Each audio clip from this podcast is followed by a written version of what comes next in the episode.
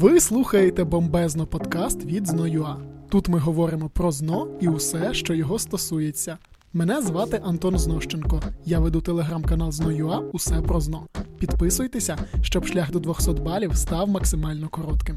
Нові епізоди нашого аудіошоу виходять щочетверга на усіх великих платформах. Ми продовжуємо говорити про історію України із Наталею Ауловою. Наталя, дипломований історик, склала тест на 200 балів і готує учнів до ЗНО на курсах ЗНО.ЮА. Наталю, привіт. Привіт, привіт, Антоне, привіт усім. Про що ми будемо сьогодні говорити? Ти запитав мене аж серце закололо. Сьогодні будемо говорити про довгий шлях е, післявоєнної відбудови та довгий шлях до незалежної України. Ого, ну, я думав, він якось буде коротшим, а то так вийшло, що у нас скільки там 45 років лише вже не так багато, враховуючи, що ми мільйон років пройшли. Відносно так, але якщо подивитись, скільки було різних проблем, перешкод і різних явищ, то стає трохи страшно. Окей, тоді зараз ми з тобою спробуємо ці 45 років втиснути в один подкаст. Наталю, як ми знаємо, 2 вересня 1945 року закінчується Друга світова війна. Україна є однією з країн, які перемогли у ній. От що це дало Україні, і власне що відбувалося на території радянської України, яка фактично вже уся ввійшла, не фактично, а ввійшла вся до складу е, радянського союзу. Що це їй дало? Які були переваги, які були недоліки? Не можна сформулювати, мабуть, е, завдячуючи війні, так це було б не зовсім правильно, але після війни Україна стає членом ООН, членом засновницею ООН. Це трапляється не просто так. По-перше, було відновлено Міністерство закордонних справ. Ну і Начебто виглядало це дуже круто, але насправді ми з тобою розуміємо, що це було просто показовим кроком. І загалом радянський союз починає тиснути на інші держави для того, щоб Білорусь та Україна були прийняті як окремі учасниці. Я певна, що ти можеш круто пояснити, для чого це було зроблено. Ти маєш на увазі, для чого запросили Україну в склад е, країн-засновниць? Так, чому радянський союз так е, хотів цього? Ну тут усе просто. Як ми знаємо, система голосування в ООН діє за принципом одна країна, один голос. Чим більше, умовно кажучи, ти маєш країн, які будуть підтримувати твої рішення пропозиції, тим більші шанси на те, що твої рішення будуть прийняті. Відповідно, Радянський Союз, до складу яких входило ну, до складу якого входило 15 республік, замість одного голосу міг мати 15, чим вирішили, власне, і скористатися. І таким чином активно просували і Україну, в тому числі як країну-засновницю ООН. Дякую тобі за пояснення. Дійсно, от все, що ми маємо знати, ти проговорив. І єдине, що треба додати сюди, це якраз Мануїльського, який був представником України. І ще маємо знати про те, що загалом ООН, е, оці декларація про її утворення було е, підписано в Сан-Франциско, тому що це може допомогти вам впоратись у питанні із цитатою. Е, Отже, запам'ятовуйте ООН, Сан-Франциско, 45-й, Мануїльський. А хто такий Мануїльський? Це буде представник України як для ООН, так і в принципі Міністерства закордонних справ. Ага, окей, зафіксували. А його портрет не треба знати? Ні, і більше того, він навіть не виноситься в програмі як окрема персоналія, але в цитатах він трапляється, і тому е, зайвим я думаю, що саме це прізвище для вас не буде, тим паче е, входження України. Е, і, в принципі, те, що ми стали однією з держав-засновниць ООН, е, це вже важливий факт навіть для сучасної історії України. Тому, на мою думку, важливо розуміти деякі такі дрібнички про цей процес. Окей, з ООН розібралися. Ідемо далі. Саме приєднання територій і радянізація цих територій. Можеш розповісти детальніше, що потрібно знати на ЗНО? По-перше, звісно, треба розібратись е, чітко із картою. Е, я маю на увазі оті всі шматочки, які зазвичай вам е, на карті заштриховують або позначають різного тону сірим кольором. Тобто, ви чітко маєте розуміти, що Галичина була приєднана ще в 39-му році, але провести повноцінну радянізацію там не встигли, як і на Буковині, яка була 2 серпня 40-го приєднана разом з Бесарабією від Румунії. Згодом ці території потраплять під окупацію. Нагадаю, що був дистрикт Галичина і Трансністрія, румунська зона окупації. Таким чином на цих територіях радянізувати нічого б не вийшло. Згодом ми маємо вивчити, що у 45-му році було приєднано Закарпаття. Відчуджено його було від Чехословаччини, тому що часто ми з вами плутаємо з Угорщиною, бо ну, начебто завжди вчили історично, що це були угорські землі, Угорщина Закарпаття, і потім ще Угорщина окупує Карпатську Україну, яка існувала на той момент на Закарпатті, і таким чином завжди чомусь асоціюємо з Угорщиною, але тут дійсно принципово важливо знати, що в 45-му ми забирали у Закарпа... Закарпаття забирали у Чехословаччини. Ну як забирали, підписували з ними договір про передачу. Якось так це називалось тоді. Отже, 45-й Закарпаття, потім ще дуже зручно вчити, бо 45 Закарпаття, 54 це буде. О, я думаю, що Антон нам зараз допоможе. Антоне. Власне, у 1954 році було прийнято рішення про те, що Кримська область увійде до складу Української Радянської Соціалістичної Республіки. І таким чином Крим стає невід'ємною частиною України і аж по сьогоднішній день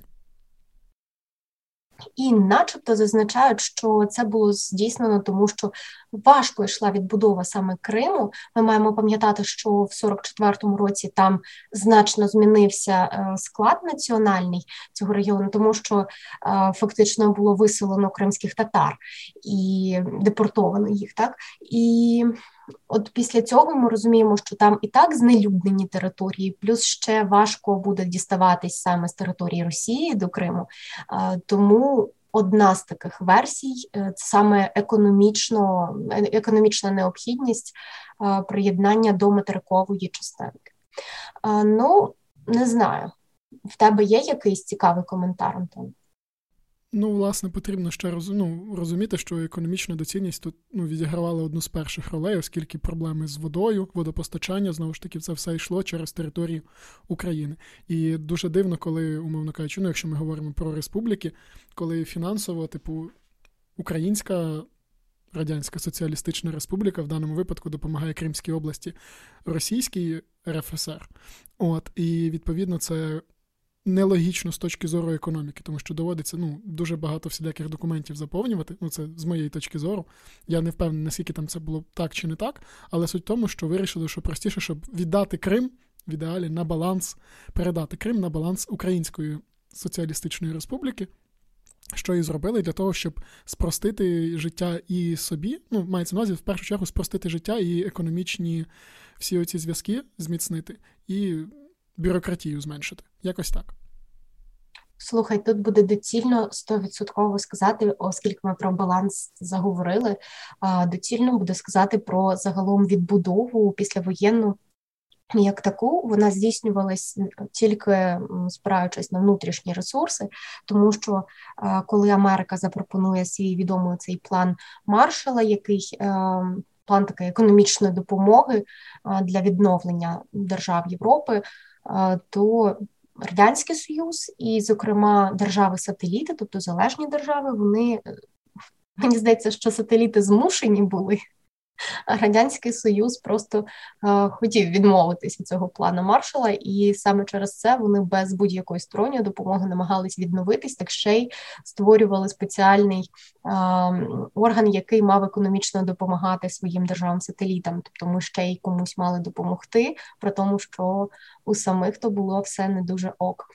Е, я думаю, тут класно буде, якщо ти підсумуєш, а чому вони так робили? Що розпочинається одразу після Другої світової? Ну, починається фаза холодної війни, оскільки скоро буде створено НАТО і скоро буде створено об'єднання країн Варшавського договору, тобто на протидію, на протидію НАТО. Починається холодна війна з Сполученими Штатами Америки або просто з капіталістичним Заходом. Так, тобто тут протиспоставляються дві ідеології, і е, от ми маємо собі розкривати поняття холодна війна як ідеологічне протистояння е, західної країни капіталістичного типу, так і радянського союзу з його соціалістичними і комуністичними баченнями. Окей, Далі точно маємо проговорити, е, що ж будуть робити на новоприєднаних територіях. Ти тут вже згадував радянізацію. Я тільки можу сказати, що ми не раз говорили про уніфікацію територій. Так, от радянізація це і є уніфікація, тобто вони будуть створювати такі самі умови, як вони були і в решті радянської України, яка вже була радянізована. Тобто на Закарпатті, Галичині, Буковині там буде поширюватись. Такі заходи 20-30-х років зазвичай я дітям підказую, тобто модернізація, яка включала в себе індустріалізацію, культурну революцію, колективізацію. О, до речі, про колективізацію. А чи знаєш ти, Антоне, на що дуже негативно вплинула оця колективізація? Що вона підірвала на західноукраїнських землях? Не знаю. Власне, приватне землеволодіння? Ну і виробництво. Ну, тобто, там, не знаю, якісь локальні виробники, тому що зникає, відповідно, з'являється монополія на виробництво і бізнес лише у держави, а в людей це забирається. Стосовно цього, так, е, звісно, але щось було ще. Ми маємо пам'ятати, що ще з часів Другої світової на Західній Україні ведеться невидима війна. І тут я певна, бо я знаю, що ти з Західної України. Я певна, що тобі буде про що розказати. Можливо, ти навіть знаєш про Василя Кука. Так, знаю, це останній керівник української повстанської армії на теренах України, власне, які потрапили до складу Радянського Союзу.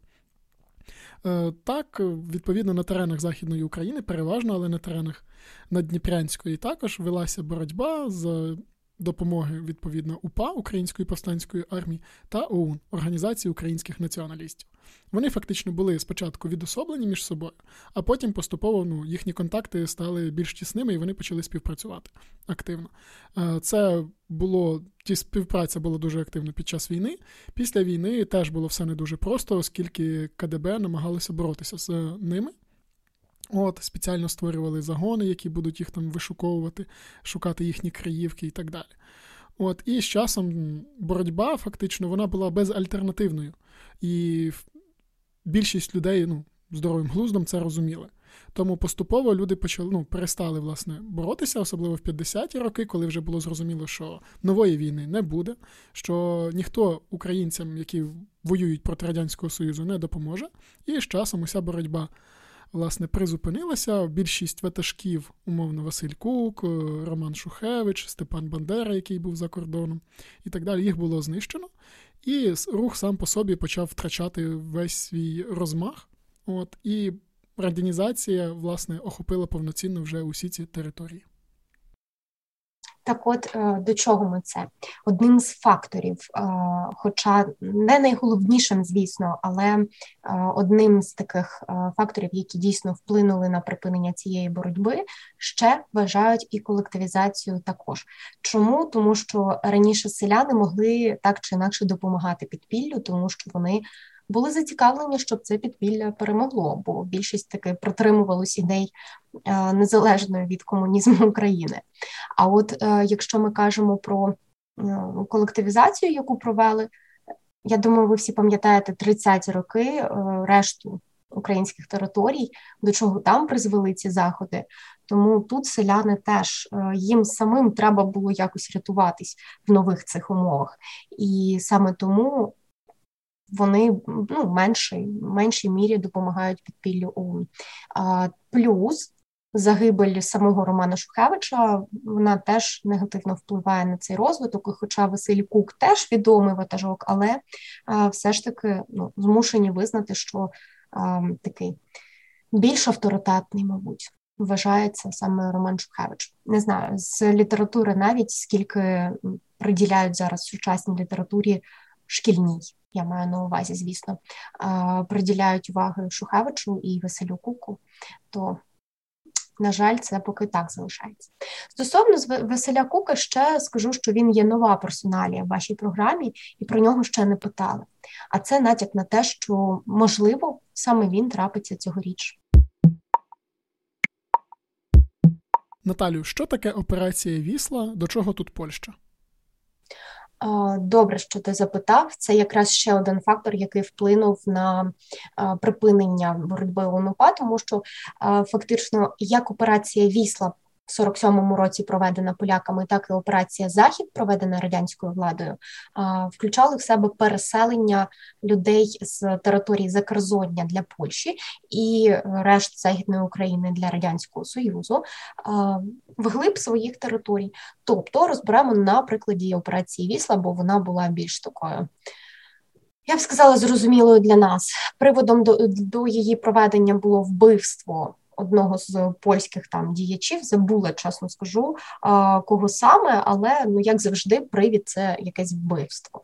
Так, от е, після його вбивства звинувачено, звісно, було ОУН-УПА, і тим паче вони здається це і зробили.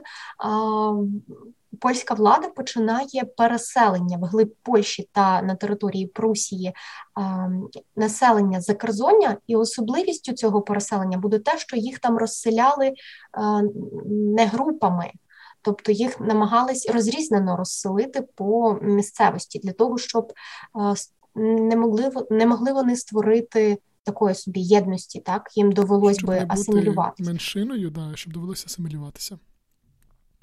Так, так. Отже, фактично так було теж частково подолано опіру ОНУПА на цих територіях. Наталю, здається, про Західну Україну обговорили все, що могли. Що відбувалося на решті території України у цей повоєнний час? Решта території України мала активно відбудовуватись, спираючись, як ми вже казали, на власні ресурси. В 46-му році е, сталася знову ж таки чергова трагедія, е, тому що посуха і високі плани хлібозаготівельні вони призводять до нового голоду 46-47 років. А, Причому, до речі, цей голод пережив і мій дідусь. Я здається, колись вже про це згадувала. І в нього там були певні свої згадки про події тих років. А, Так, от. Е, якщо у вас там ще залишились старенькі родичі або не знаю, сусіди старенькі, Попитайте в них, е, що вони взагалі в своєму житті пережили, тому що вони можуть вам розказати багато цікавого, і так ви зможете з таких дрібних клаптиків скласти свою власну картину, своє власне розуміння е, цих різних періодів. Так от. Е, на решті території радянської України відбувається активна відбудова.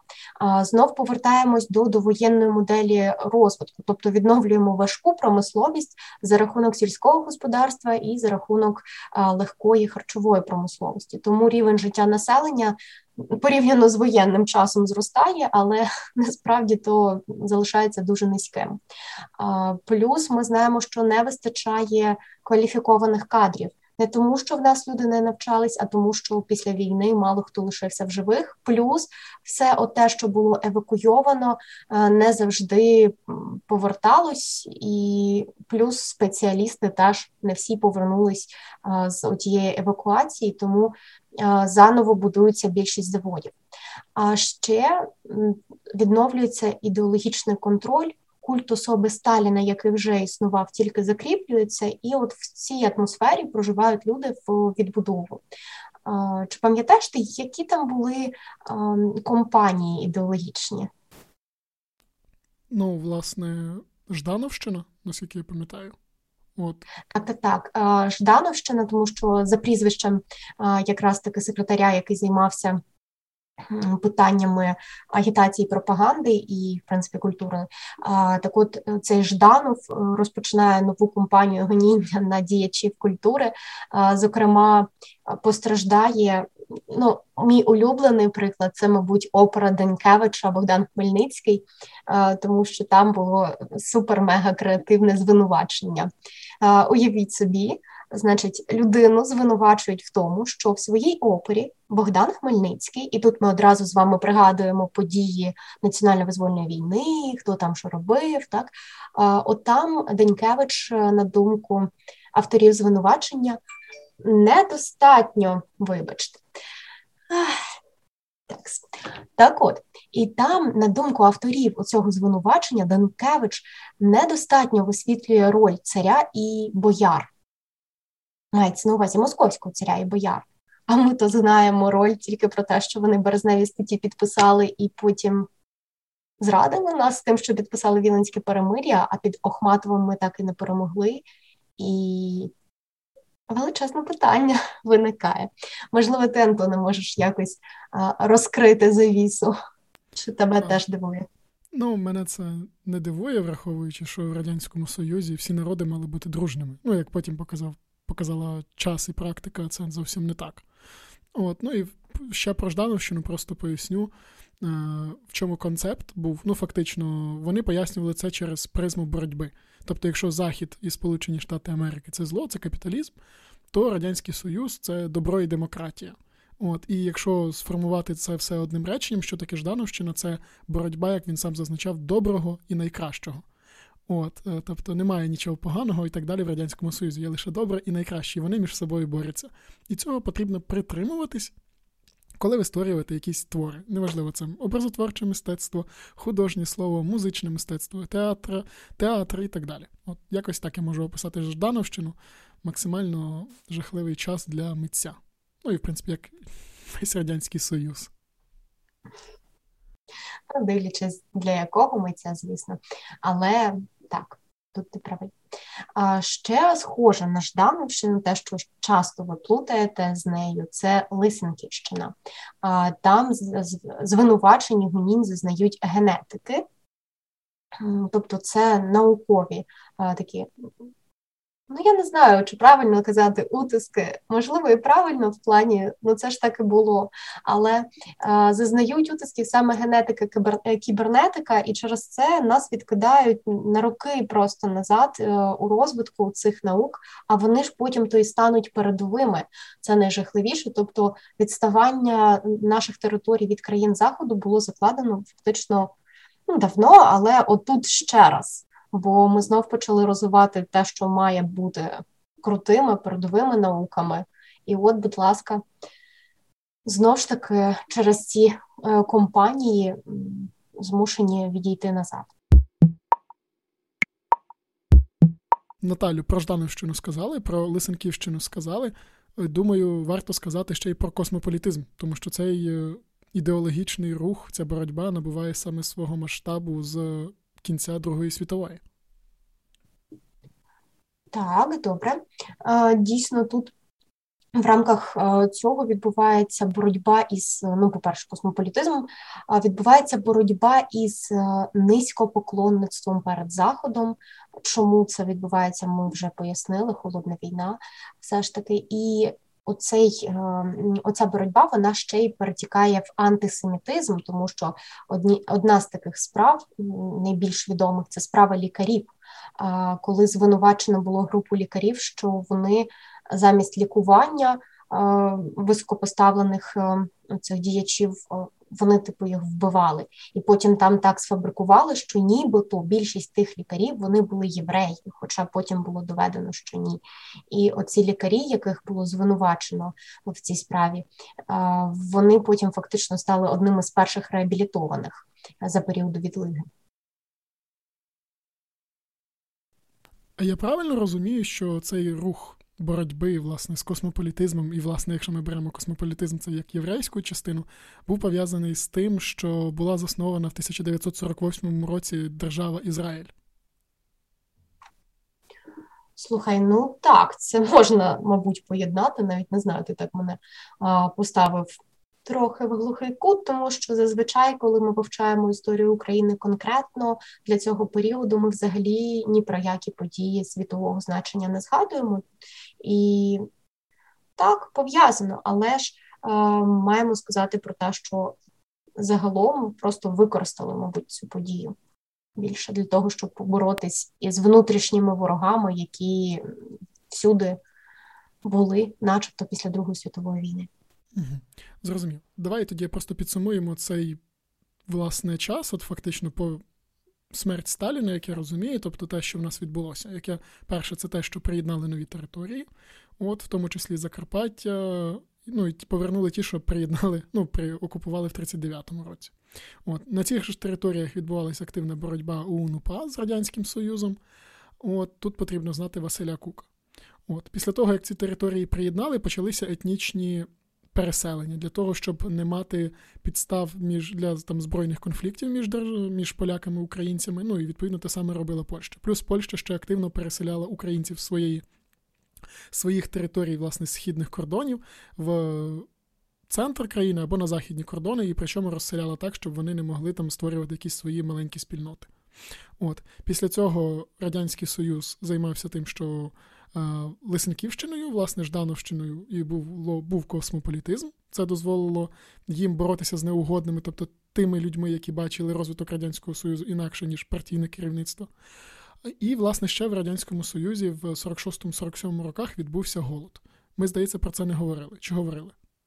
Про голод сказали? Ага, все, окей. Тоді ми фактично закінчили з 50 до 53-го року і можемо йти далі, так?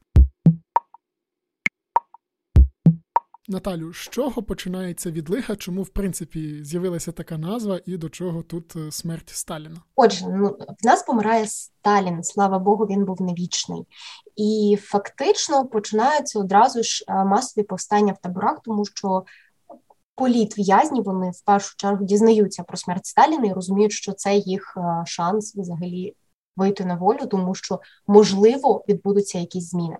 А ще за життя останніх днів життя Сталіна і останніх його годин партійне керівництво умовно розділило між собою владу.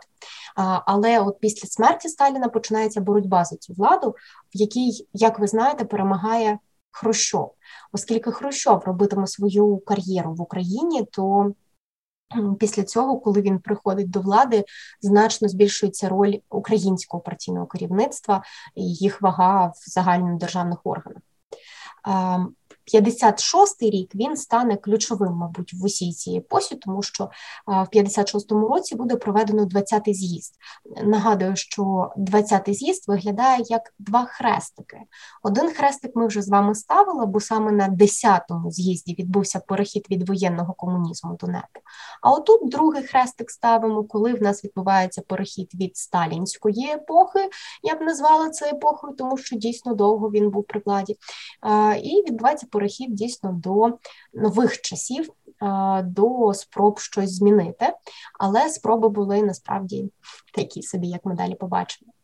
І одним з перших е, таких, одна з перших дій Хрущова при владі це політика реабілітації, компанія реабілітації, амністії політ ув'язнених. Єдине, варто сказати, що це була трошки недореабілітація, тому що не всі діячі, які е, на той момент були в системі е, посаджені, то не всі вони вийшли на волю. Хоча сама система ГУЛАГу якраз за часів відлиги е, вона ліквідувалась. І отут ти питав, чому такий термін відлига? Ну тому що дійсно після важких часів, після такої контролю тотального, начебто відбувається лібералізація, що виглядає як період відлиги. Ну, мається на увазі порівняння з походом. Угу. Чудово. А реабілітація, наскільки я розумію, була і для померлих, ну з того, що я пам'ятаю, оскільки дуже багато людей було розстріляно в період 30-х років. Так же ж? Так, і для нас це не виглядає таким суперважливим на перший погляд, тому що ну а нащо вони вже вбитих реабілітували? Але насправді це було вкрай важливо, тому що родичі їх продовжували жити.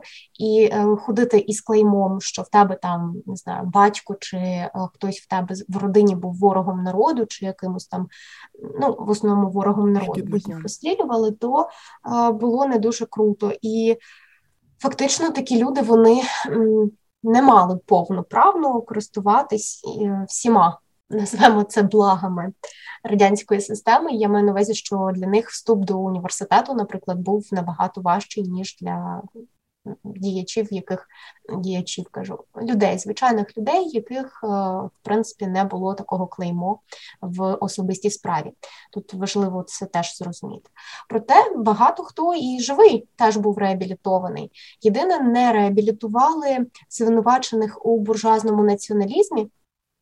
Бо вони досі лишались фактично загрозою для існуючого режиму, і не реабілітували кримських татар, вони будуть реабілітовані вже пізніше.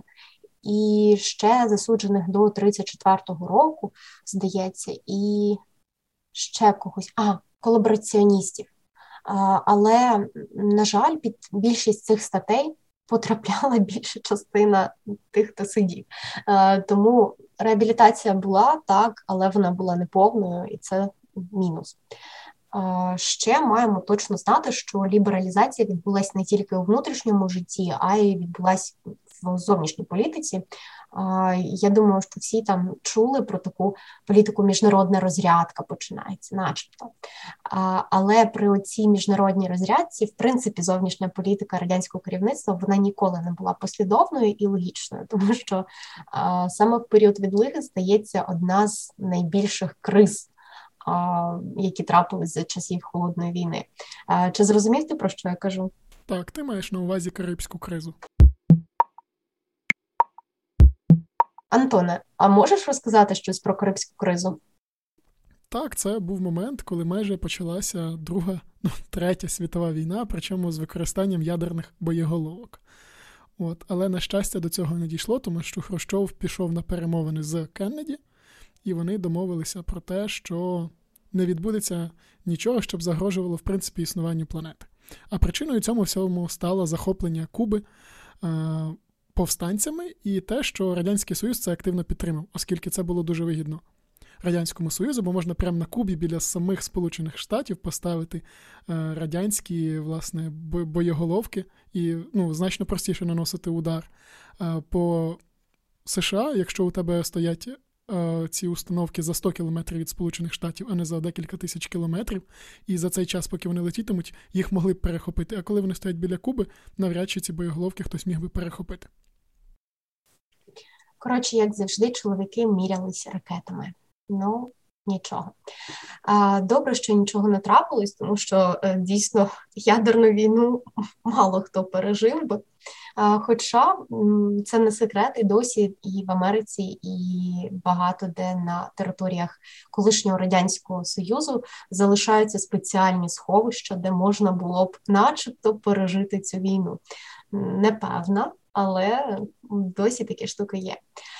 Ми з тобою маємо ще розглянути обов'язково інші ракети, якими теж мірялись ці чоловіки. А саме поговорити про космічну еру, тому що саме в 57-му році для радянського союзу ця космічна ера розпочинається з запуску супутника. Далі ми ще знаємо, що запускали в космос бідних собачок. Не всі з них вижили, але ті, які вижили, білка і стрілка, так ми про них знаємо. Так, от я нещодавно для себе відкрила цей факт. Чому чомусь я ніколи це ніде не могла не прочитати, ні бачила ніде. А, Так от, виявляється, одна з цих собачок вона народила щенят, і таке щенятко було подаровано Білому дому, дружині президента. Уявляєш? Ну, з одного боку, прикольно, з іншого боку, це такий тонкий натяк і тролінг на те, що дивіться, у нас собаки вже в космос злітали, перша людина злітала, а у вас ні. Ну так. От про це я не замислювалась. Я думала, що вони просто хотіли похизуватись, що в них таке є. Ох, ну добре.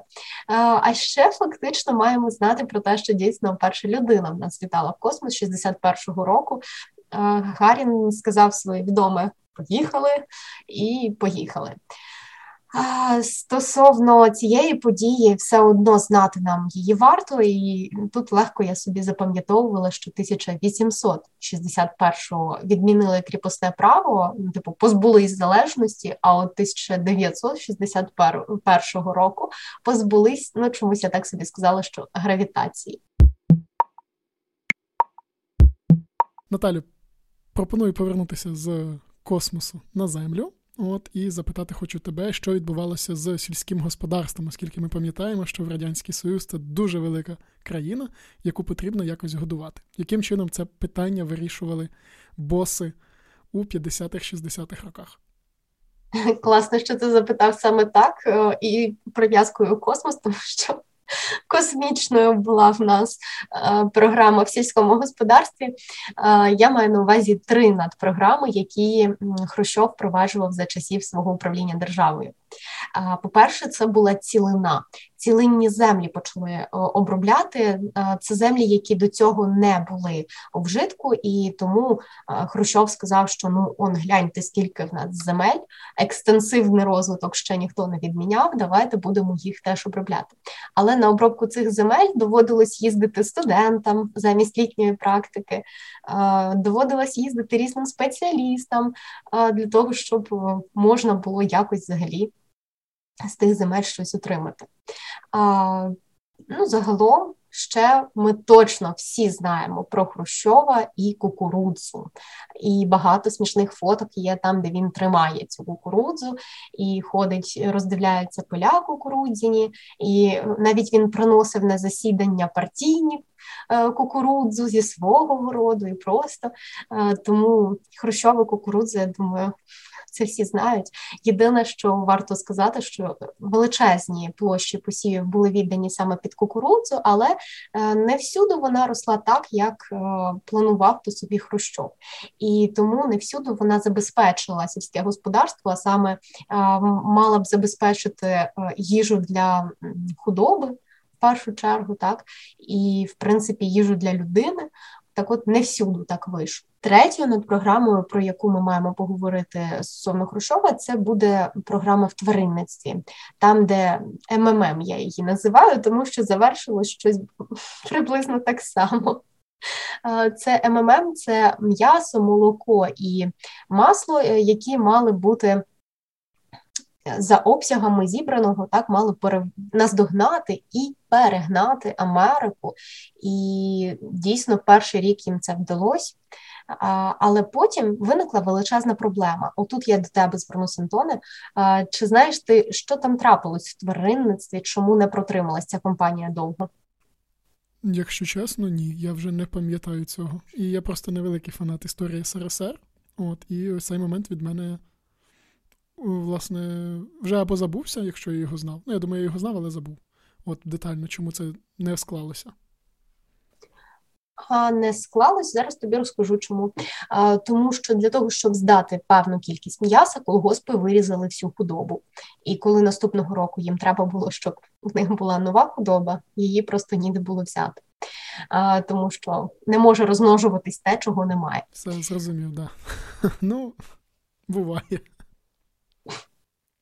Таким чином, оці три надпрограми вони, начебто, були спрямовані на щось хороше, але насправді призвели, ну м'яко кажучи, до кризи, до такої кризи, що держава, яка завжди а, забезпечувала всіх зерно, в якої дійсно сільське господарство було основою економіки, в 60-х роках буде закупляти зерно в Америці та Канаді. Наталю, з сільським господарством розібралися, зрозуміли, що з одного боку щось робили, з іншого боку, розуміємо, що робили не дуже ефективно і робили не те, що треба. Що відбувалося в цей час у містах? Тобто з промисловістю давай розберемось, і, зокрема, теж поговоримо про місто. З промисловістю дуже важливо для ЗНО запам'ятати, що вводились раднергоспи, бо вони управляли не за галузевим принципом, як раніше це робили міністерства. Тобто е, це був централізований варіант, коли міністерство галузеве управляє певною галузю з Москви.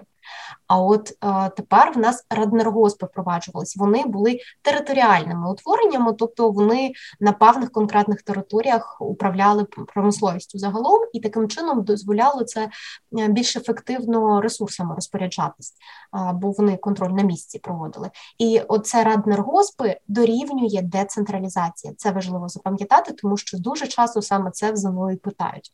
А ще, от якраз говорячи про міста, маємо згадати про соціальну сферу, тому що в Хрущова соціальна сфера була просто топ. Коли він придумав, що можна будувати ну, треба дати житло, бо ніде жити людям. І він продумав, що можна ж будувати оці свої панельні будинки, хрущовки. Якщо ще про, про ці будинки, про їх особливість ви не знаєте, обов'язково почитайте і подивіться. Там є смішні історії про те, як він заходив в туалет, кажучи, що ну я тут влажу, значить всі влізуть, можна ще його зменшити, зробити меншим, тому що хрущовки це максимально маленькі, тісненькі квартирки. Так от. А ще коли ви смієтесь з килимів на стінах, то замисліться, це насправді була шумоізоляція для таких будинків. З найцікавішого, що я дізналась про Хрущовки, колись було поставлено рекорд і зведено один з таких п'ятиповерхових будинків. О, Антоне, а спробуй вгадати, скільки треба людині, щоб звести п'ятиповерховий будинок? В плані кількість працівників? Ні, ні, скільки днів їм потрібно було? Ну, враховуючи, що це панельні будинки, які швидко будувалися, то десь е, днів 10-20. Уяви собі, рекордний будинок було зведено за два дні.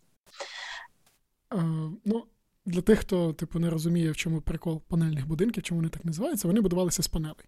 От це фактично, як ви збираєте в Лего, отак будувалися будинки. Ну, тобто, брали по звідси штуку, звідси штуку, примонтьорили, ну, типу, змонтажили, разом стоїть, тримається окей. Насправді це погано, тому що має виставити фундамент. Тобто, перед тим, як мають відбуватися будівельні роботи, вам потрібно перевірити, чи все з ним окей, чи воно буде добре триматися.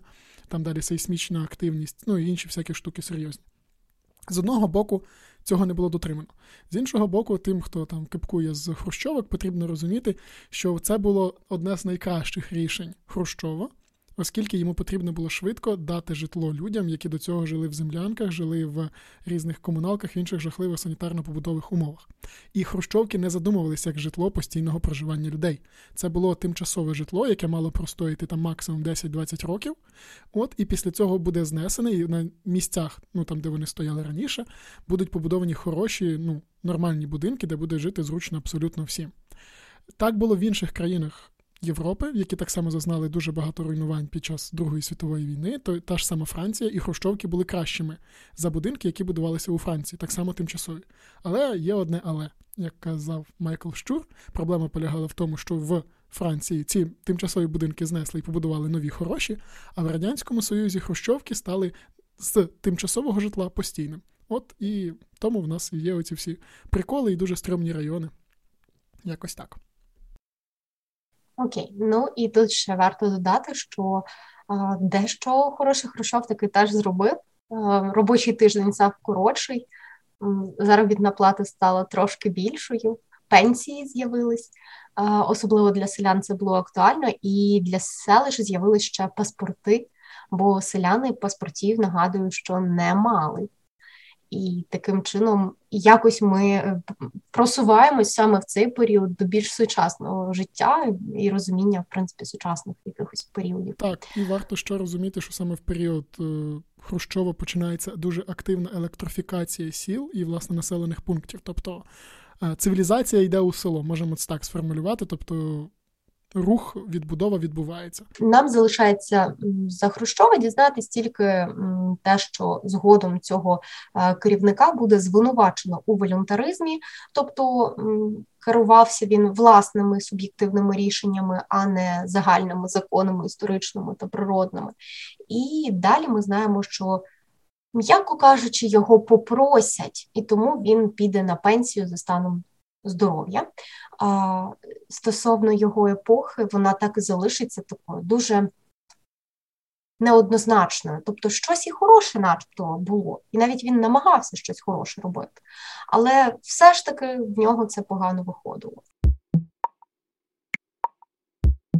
Відлига закінчилася, мало б настати там, не знаю, заморозки, напевне, або як його назвали в Радянському Союзі застоєм що це таке, чому це відбулося, і, власне, до чого це все призвело? Що відбулося в Україні в цей період?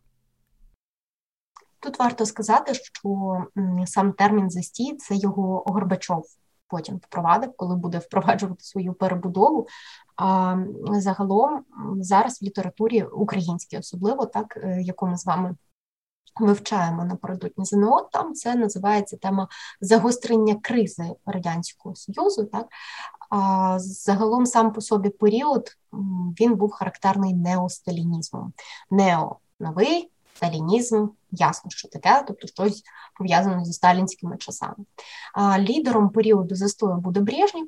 Він загалом свою кар'єру зробив якраз при Сталіні в 20-30 роки. Вона в нього починалась, і після війни, а він і участь у війні прийняв не супер багато боїв було в нього, але все ж таки начебто як він уславився. І от, мабуть, найхарактерніша риса Брежнєва для всіх це його брови. А для тих, хто ще трошки про нього повчив, це його медалі, тому що людина записана в книзі рекордів Гіннеса як той, хто отримав найбільшу кількість відзнак, плюс. Якщо дивитись супер-мега достовірне джерело Вікіпедія, Так от, на Вікіпедії, уявіть собі, є окрема стаття про нагороди Брежнєва, причому її треба скролити, тому, як ви розумієте, нагород в нього було стільки, що одягти їх всі було просто, мабуть, неможливо. А, Але давайте спробуємо дізнатись, за що ж. Він собі призначав ці нагороди. Ну, якби мене спитали, з чим в мене асоціюється період застою. Ну, по-перше, я б сказав, це гоніння шістдесятників. От, І, власне, дисидентський рух. Це Ліна Костенко, наприклад, для мене це один з таких, ну, напевне, топових шістдесятників. Те, що виходить е, праця драча, інтерналізація чи о, русифікація. Це те, що відбувається Косигінська реформа. От, о, Ну і власне те, що відбувається епоха е, застою, тобто всі оті рухи і напрями в літературі, в художньому мистецтві, Е, в кіно, театрі і так далі, призупиняється, тобто всі працюють на єдину лінію партії, на соцреалізм. От, якось так. Це для мене, от в загальному, якщо описувати, то ось це епоха застою. Добре, до цієї картинки я тобі ще пропоную е, додати, ну, по-перше, за Косинську реформу, добре, що ти сказав. Дійсно, е, з неї майже починався цей період. Е, Косигінська економічна реформа мала б. Е, трошки продуктивнішим зробити сили в промисловості, але насправді ну, відбулося щось подібне до НЕПу, коли начебто е, надали частку свободи підприємствам, але все ж таки контроль лишився. І через це Косигінська реформа, на жаль, провалилась. Хоча е, економісти потім якось там вираховували, що саме після неї, 66-й е, рік починаючи, там відбувається восьма п'ятирічка, і оця восьма п'ятирічка вона якраз таки буде названа золотою бо за економічними показниками там, начебто, було все дуже дуже круто. Як запам'ятати, ну думаю, всі вже здогадались дуже просто, бо золоті каблучки зазвичай там складають такою вісімкою, як знак нескінченності. Оце вісімка золота має бути у вас в голові там якось. Це єдина, мабуть, асоціація, яку знають всі. Так от ще ми маємо точно знати, хто в нас був на території України в цей період, а це буде Шелест, а потім Щарбицький. Оцей шелест він е, починав ще при Хрущові, і загалом він був орієнтований на лібералізацію, децентралізацію, як і Хрущов.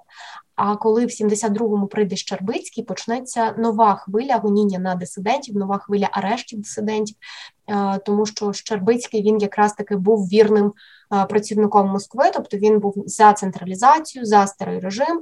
І навіть коли вже Брежнєва замінить його наступники, е, то Щербицький залишатиметься на цих позиціях, і Україну будуть називати заповідником комунізму саме через нього. Бо він буде всіляко просто гальмувати будь-які реформи часів перебудови, наприклад. Ще за період застою маємо знати знову ж таки за політику зовнішню, тому що вона знову була непослідовною. Тут Брежнєв начебто кричить, що ми за мир в усьому світі, майже як на конкурсі краси, так але потім, 79-го року, починається вхід е, військ в Афганістан. Тобто, в чому тут логіка була не зовсім ясна. Я маю на увазі, якщо так дивитись його обіцянки. Антоне, може, ти знаєш цікаві якісь факти саме про це? Ну, якщо говорити про Афганістан, то причина була зрозуміла. Це була війна за те, до якого блоку примкне держава. Це Варшавський блок, який очолював Радянський Союз, або НАТО, відповідно, який очолював Сполучені Штати. Плюс потрібно розуміти, що Афганістан знаходиться зовсім поруч з Радянським Союзом. Тому для штатів було дуже вигідно, щоб тут там можна було поставити боєголовки. От. І відповідно те саме там стосується і В'єтнаму, наприклад, де, начебто, Радянського Союзу де-факто, де Юре не було, але де-факто вони активно підтримували повстанців, які воювали за Сполученими Штатами. Схожа ситуація відбулася і в Афганістані, де Сполучені Штати активно підтримували повстанців. Добре. І ще пропоную з'ясувати про те, чому ж застій був застоєм. Насправді, саме в цей період в нас партійне керівництво укорінюються при владі, тобто вони а, маю на увазі, що навіть от тут краще згадати жарт, а, таку загадку, яка ходила тоді в Радянському Союзу. А, що таке а, 40 зубів і 4 ноги? Ну, дві людини. близько. Начебто, ну я сподіваюся, нічого не плутаю в числах, тому що має вийти крокодил, але що 40 зубів щось малувато. Да? А от якщо навпаки перегорнути, то це буде якраз а, державний апарат радянський за часів застою, тобто мається на увазі, що всі вже були старенькі і без зубів. А, там кадри змінювались тільки вперед ногами, як і в принципі сам Брежнєв теж піде зі свого поста вже вічну путь. А, Так от тоді якраз в нас і з'являється оце всевладдя номенклатури. До цього воно теж було, але тут бюрократичний цей апарат він тільки розширюється, зростає, і таким чином всевладдя номенклатури тепер для людей стає ще більш очевидним. Я маю на увазі, що як мій викладач знову ж таки казав, усі були рівні, але дехто був рівніший за інших. Плюс оця політична криза вона дійсно загострюється, і треба якось людям пояснити. А чого ж ми, якщо до соціалізму прийшли, а в комунізм ще не потрапили? Де ж ми знаходимось? Антоне, пам'ятаєш, де ж ми знаходились? В Радянському Союзі ти маєш на увазі, чи що? Бо я щось Ну так, як вони назвали той проміжок часу, коли ми вже соціалізм, але ще не комунізм? Угу. Недорозвинений комунізм. Точніше, розвинений соціалізм. Так, розвинутий соціалізм, і при цьому ще е, це все закріпила Конституція 78-го року для нас, 77-го загальнорадянська, так і в цій конституції, що, мабуть, найбільш таке негативний е, відгук і критику отримали, це була та шоста стаття. Шоста стаття цієї конституції говорила про центральну керівну роль спрямовуючу партії. Партія, в принципі, лишалась одна, але тут її ще й на законодавчому рівні вписували, що от саме вони мають спрямовувати розвиток держави. Загалом, якраз після відміни цієї шостої статті, відбудуться перші демократичні вибори. Бо раніше вибори були, е, їх назвали вибори без вибору. Тобто піти ти маєш, а в бюлетені в тебе тільки одне прізвище. І на десерт ми залишили дисидентів шістдесятників. Що потрібно про них знати з програми ЗНО з історії України? По-перше, маємо чітко розуміти, що формуватись вони почали дійсно ще за періоду Хрущовської відлиги, а тут е, отримали найбільшого розвитку, тому що е, злочини радянської влади, ну, наприклад, там інтервенція військ в Чехословаччину в 68-му році, е, ігнорування конституції, яку самі вони і створювали, все це воно поступово породжувало опір населення, і фактично дисидентський рух розростався. Таким чином, на період застою дисидентський рух можна, от в дисидентському русі можна окремо прослідкувати такі чотири течії. Тобто, це, звісно, культурницька, колишні шістдесятники, так це правозахисна течія. Релігійна течія, яка виступала за відновлення, в принципі, різних конфесій і релігій, щоб вони могли вільно діяти. Ну і національно визвольна, яка, звісно, буде боротись за незалежність. Ця остання буде характерна для різних держав, але ну понятно, що для кожної для кожної своя. А от попередні три вони були загальнорадянськими. І найважливіше, що ви для ЗНО маєте знати про дисидентів, вони використовували мирні методи боротьби. Усі чотири течії, в принципі, завжди дисиденти користувалися тільки мирними методами. Тобто, це могли бути демонстрації, могли бути відкриті листи, звернення, але не якісь там теракти. Оскільки ми не будемо детально зупинятися на кожному з представників дисидентського руху, з шістдесятників, там Дзюба, Стус і так далі, ми перейдемо відразу до того, що ж відбувалося далі, тобто в епоху перебудови. Чому ця епоха називається перебудовою? Що ж помінялося або що хотіли змінити в Радянському Союзі, і чи вдалося це їм? Тут варто точно розуміти, що е, перебудова почалась не одразу, і загалом, чи було це перебудовою, теж варто подумати. Але після смерті е, Брежнєва новими лідерами стають спочатку Андропов, потім Черненко, а потім вже тільки Горбачов, про якого ви вже чите як е, лідер перебудови. Чому ми мало що вчимо про Андропова і Черненка? Тому що не так довго вони були при владі, адже Старість не радість. Ніколи не знаєш, коли е, доведеться залишити пост. Так от період, коли змінювались генсеки, як не знаю, як погода сьогодні, тому що не знаю, як у вас. У нас сьогодні було сонце, дощ і щось, що нагадувало сніг, але потім знову сонце.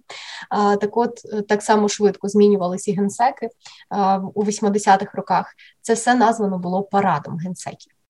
І після цього параду е, все ж таки партія вирішує, що варто поставити на чолі трохи молодшого представника, тому що ну, не встигають підлаштуватись, швидко вони вже помирають. Ним стає якраз оцей Горбачов.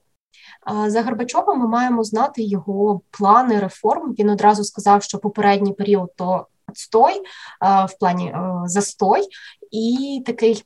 Ну, все, будемо все міняти. По-перше, демократизація. Як думаєш, демократизація повноцінна відбулася? Ну, оскільки я живу в 2021 році, то ні, не відбулася. Ну так, е, все одно, я не знаю, в мене Радянський Союз, демократизація це таке непоєднуване гласність. От стосовно гласності, вона частково то відбулась. Гласність е, мала стати політикою, коли держава ніби нічого не приховує від суспільства, і таким чином суспільство може приймати участь у прийнятті рішень.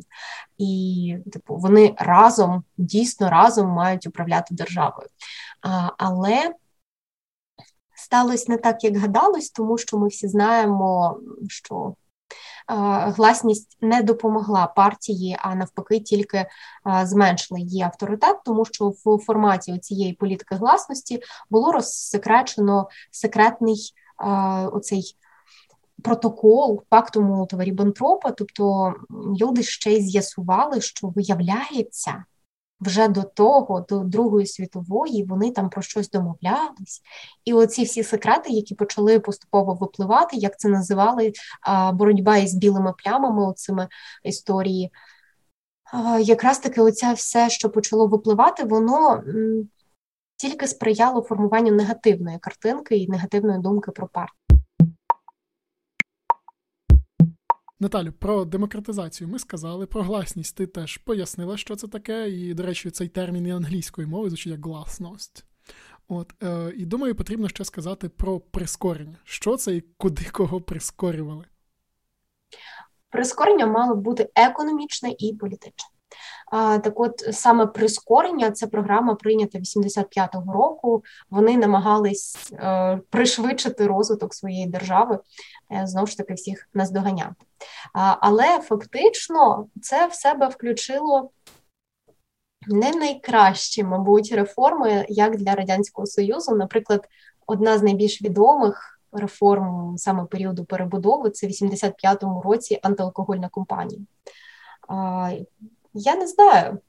начебто мало б це виглядати класно в плані боротьба з алкоголізмом. Ну, все наче ок. Але, як завжди, вивернулось зовсім інакше, тому що тільки сприяло підпільній промисловості, виникнення підпільної промисловості, а також винищення виноградників.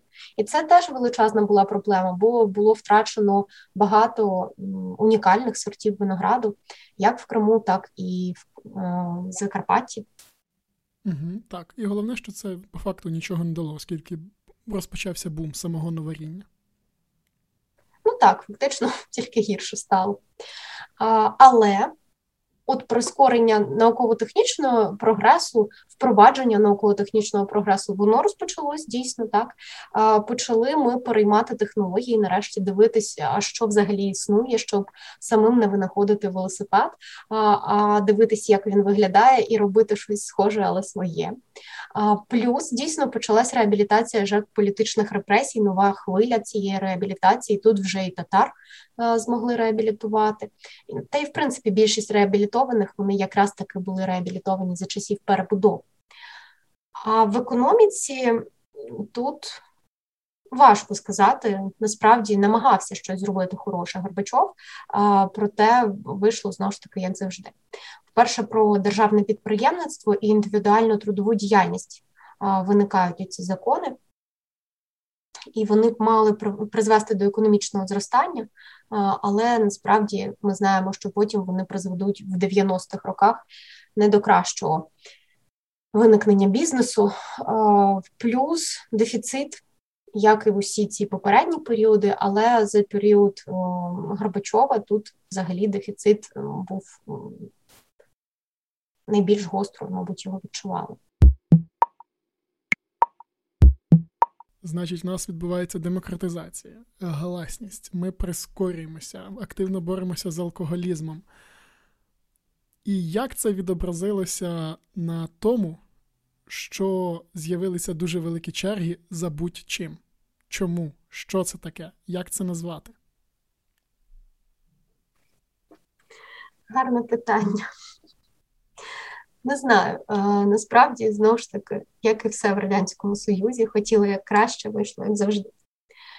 Низька якість самих товарів, плюс розподіл товарів за планами це все негативно позначалося і на е, загальному рівні життя, особливо в 90-ті роки. Ну і, звісно, на політичному житті теж, тому що коли суспільство не задоволено, воно починає замислюватись. І тут ми бачимо якраз активізацію суспільного політичного життя, плюс гласність цьому сприяла. І якщо до цього ми говорили про перебудову знизу, то тепер починається навпаки. Плюс гласність сприяла цьому. Причому, якщо раніше ми говорили про перебудову згори, тобто сама влада щось намагалася змінити, то тепер починається перебудова знизу, починаються страйки, зокрема шахтарів. Страйки відбуватимуться і виступи, мітинги відбуватимуться ще й стосовно екологічних проблем. От нещодавно якраз ми відзначали роковини. Трагедії на Чорнобильській атомній електростанції, і це теж дуже негативно вплинуло на мабуть, Екологія. політичний якийсь рейтинг угу, самого так. Горбачова. Адже так, дуже. Так, дуже негативно, оскільки Радянському Союзі це замовчували активно робили вигляд, ні, хлопці, все окей, там просто трошечки щось витекло, але це зовсім не суттєво. Так, Особливо да, особливо раді були білоруси, тому що найбільше постраждала, як не дивно, територія Білоруської Соціалістичної Республіки на той час. Це так. До речі, зараз з'явився дуже класний проект. Е, він давно вже існує, тобто звуки Чорнобиля, і е, зараз вони там е, з виконавцями різними і світового рівня, і загально відомими українськими, наприклад, гурт Казка, вони записали цілий альбом. Де побували там в Чорнобилі і записали дещо саме там на місці, дещо просто з звуків, які записані там, створена музика, і тексти написані оцими гуртами. А, Тому, якщо у вас питання в принципі Чорнобильської трагедії е, цікавило, колись ви хотіли дізнатись більше, то атмосферним доповненням може стати саме цей альбом. Так, ну це з такого роз, більш розважально корисного. Звісно, для ЗНО вам це не допоможе. А от е, знати, коли все це трапилось. На ЗНО варто, тому що е, дійсно про такі трагедії на ЗНО теж люблять запитати. Наталю, я пропоную зараз плавно перейти з перебудови в незалежність, от і поясню, яким чином. Тобто, ми розуміємо, що з 1985 року в нас починається перебудова. Тобто, ось все, що ми говорили, там і про гласність, і економічні прискорення, перезарядки, розрядки, і водночас негативні наслідки. Це дефіцит, тому що продуктів мало, все дуже погано з одного боку. З іншого боку, в нас є катастрофа на Чорнобильській атомній електронній електростанції 26 квітня. От і це все відбувається в форматі того, що громадянське суспільство стає більш зрілим. Тобто люди, які повернулися з тюрем, знову починають займатися громадською діяльністю. От особливо на території Західної України активізуються. Люди, які топлять за незалежність України, відбувається фестиваль Червона рута, де співаються е, пісні, які не зовсім можна назвати ем, прорадянськи спрямовані. От, тобто, суспільство розуміє, що щось відбувається. Якщо ми говоримо в загальному про радянський союз, починаються міжетнічні конфлікти. В першу чергу це Азербайджан і Вірменія. Це починаються виступи в Грузії, де були змушені придушувати виступи саперними лопатками солдати. Це дуже жахливо. Я рекомендую всім подивитися, прочитати про це, хоча б Вікіпедію, щоб знати, що відбувалося в радянському союзі. В період кінця 80-х починається активний рух країн соціалістичного табору: це Угорщина, Словаччина, Чехія, Польща, про вихід власне з. Підрадянського блоку про те, що вони хочуть швидше дружити з Заходом, бо бачать, що не очень все хорошо. В той же час бачать це все і українці, тобто новини доходять до них. І послаблюється фактично і е, сам культ радянської влади, тобто комунізм починає потроху слабшати. Люди розуміють, наскільки це все жахливо, типу, ніфіга не працює нормально. Той же ще закон про антиалкогольні кампанії, все дуже плохо. І тут в Радянському Союзі починаються ще й вибори, тобто з'являються оці партійні рухи. Ну, скажімо так, вони ще були незаконні, але поступово починають е, активно кричати про те люди, вимагати, щоб вони ставали законними. І відбувається в 90-му році там перші альтернативні вибори до Верховної Ради УРСР. Розкажи, будь ласка, про це детальніше. От якось за цей фактично рік від цих виборів Україна 24 серпня проголосила незалежність. Що відбулося, і власне що з цього потрібно знати в контексті ЗНО з історії України.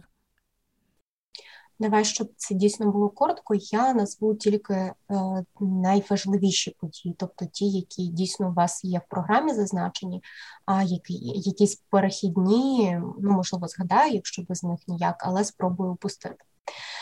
Таким чином, після оцих альтернативних виборів ми дійсно розуміємо, що з'являється опозиція, і згодом ця опозиція досягне того, щоб перехилити все ж таки думку більшості і ухвалити 16 липня 90-го року ухвалити декларацію про державний суверенітет. Згодом буде укладено ще закон про незалежну е, економіку, тому що це і буде реалізація цієї декларації. Згодом вже в серпні, коли в Москві буде відбуватись е, оце повстання або пуч серпневий е, ДКНС або ГКЧП, ви можете зустріти і так, і так, тому що не завжди перекладають.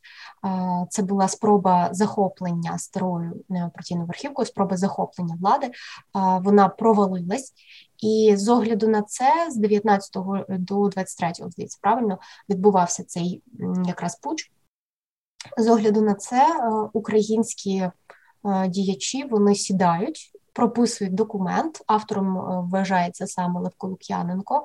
Хоча більшість діячів, про яких ви вчили до цього, вони теж доклали свої руки е, до створення цього документу. І отак, 24 серпня 91-го року, Верховна Рада ухвалює акт проголошення незалежності України. Там в ньому якраз і будуть положення про те, що е, з огляду на те, що нависла над нами оця небезпека, так через ці події 19 23 серпня, то ми бачимо, що треба продовжити багаторічну традицію так, боротьби за незалежність, і ми бачимо необхідність те, що проголошуємо незалежність України. Але те, що вони проголосили цю незалежність, мало бути ще якось затверджене. І саме тому 1 грудня 91-го року буде проведено референдум. Цей референдум буде всеукраїнським, і на ньому будуть вирішуватись одразу два питання стосовно підтверджують люди чи не підтверджують акт проголошення незалежності України, і також там вирішувалось питання про обрання першого президента. Я сподіваюся, всі знають, що першим президентом стане Леонід Кравчук, але його головним суперником тоді був В'ячеслав Чорновіл. Ну і так, фактично, далі почнеться творення вже сучасної незалежної української держави. Наталя, ми з тобою тут трошки більше як за годину десь. Я сподіваюся, що як поріжемо, буде трохи більше за годину, бо подкаст ми вже півтори години записуємо. Ми пройшли з тобою 45 років існування радянської держави, і це передостанній подкаст у цьому сезоні. І мене цікавить, а про що ми будемо говорити в наступному випуску, який буде останнім, який вийде перед перед ЗНО з історії України? Я пропоную поділитися цікавими історіями саме з е, процедури ЗНО. Тобто у вас у всіх вже буде свій певний досвід складання ЗНО, тому що до історії ви встигнете написати декілька тестів. І от е, я зможу поділитися з вами різними лайфхаками, як впоратись з будь-яким питанням з історії, і поділюсь різними лайфхаками, як краще себе почувати під час написання тесту. Друзі, ми закінчуємо цей подкаст, проте наступний буде вже за тиждень. Не прогавте. Пишіть нам відгуки в Apple Podcast, цим ви нас підтримаєте. А з вами були Наталя Аулова та Антон Знощенко. І ви слухали бомбезно подкаст. Почуємося, Па-па!